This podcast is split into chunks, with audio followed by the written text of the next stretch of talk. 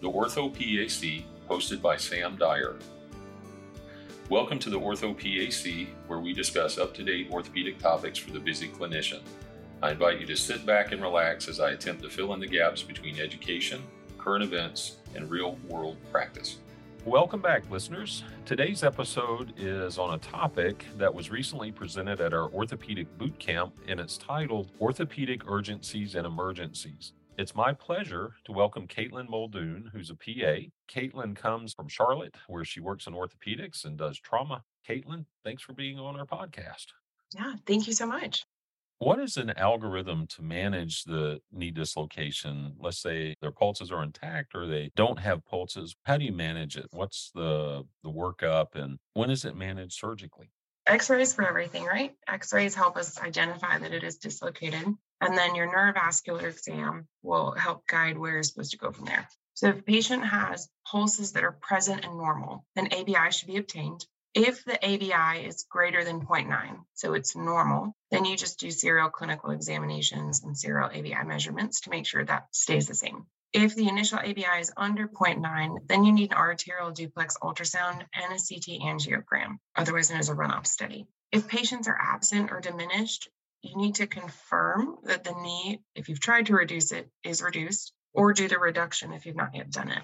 After reduction, you'll repeat your vascular assessment and the same guideline. If the ABI is greater than 0.9, serial examinations. If it is under 0.9, then arterial imaging is necessary. When we talk about surgery, generally ordering arterial duplex ultrasound, you're ordering a CT angiogram for the extremity. That's what I'm calling vascular surgery to get there, them involved.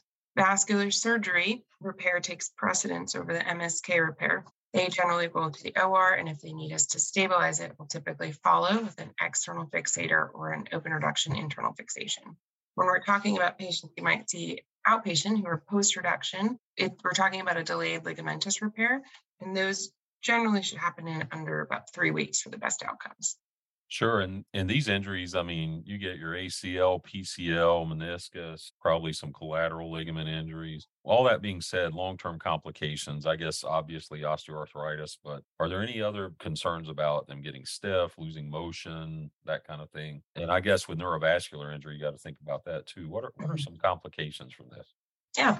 So the most common complication is stiffness, and that's because we want it immobilized once we get it reduced. The amount of stiffness that patients experience increases with the longer that they are immobilized. It's pretty common for a lot of orthopedic things. Other things uh, that complicate it include laxity or instability. That's why we do and consider there's uh, ligamentous repairs and peroneal nerve injury, which creates a foot drop. So patient might need an AFO after this.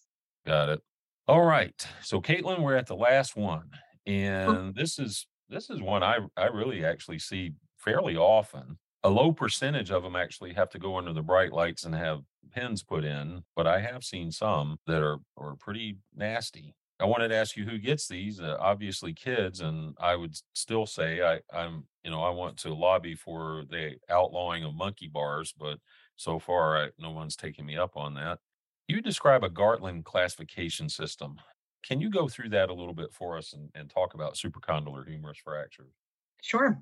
So, monkey bars and trampolines are the two biggest cause of pediatric fractures, and that's documented in the literature. So, you're very right. They're more common around kids five to seven years old, and that's because the elbow physiology at that time, and boys just as much as girls.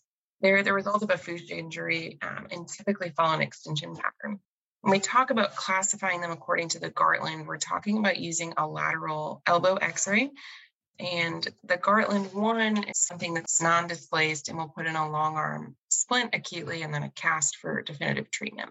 The Gartland 2 and 3 talk about disruption of the anterior and posterior cortex, and those are the ones that can have more complication and really need more of an urgent evaluation Right, right. And yeah, if, you know, according to that classification system, if the the fracture is displaced in any direction, then it's going to require surgical intervention if that anterior humeral line doesn't intersect the mm-hmm. capitellum. So that that's key. And that's another thing I want to put out there for our listeners. These should make you kind of uptight mm-hmm. because if you miss this, there's a thing called a gunstock deformity that kids will develop and it's really not good and that's going to make you liable So if you see a supracondylar humerus fracture, if you think it's a supracondylar humerus fracture, anterior humeral line on the x-ray on the lateral x-ray is very important that you measure that. What else can we say about elbow supracondylar humerus fractures? I think having a high suspicion for it and knowing that's really the pediatric emergency. And then when we're looking at x-rays, also just look for that posterior fat pad sign. If you have a presentation that's really suspicious for it, kids tend to self limit a lot more than adults, I think. And so if they're not using that arm, even if you don't see something that's outright, you can treat it like an occult fracture.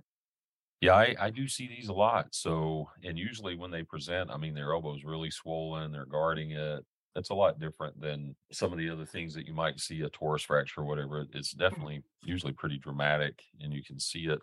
That's all we have for this series. Kaitlyn, I hope I can bring you back on to talk about some of the case studies. You presented some interesting cases there in Charlotte. I think that will be helpful for our listeners. I'd love that. Yeah. Any other thoughts or comments on today's episode? I think that orthopedics is a really interesting field, but some of this stuff makes us all a little uncomfortable because we want to be really good at managing it. So, keeping a high index of suspicion and depending on your setting, just knowing where to send these patients or knowing how to take care of them can alleviate a lot of the stress associated with that.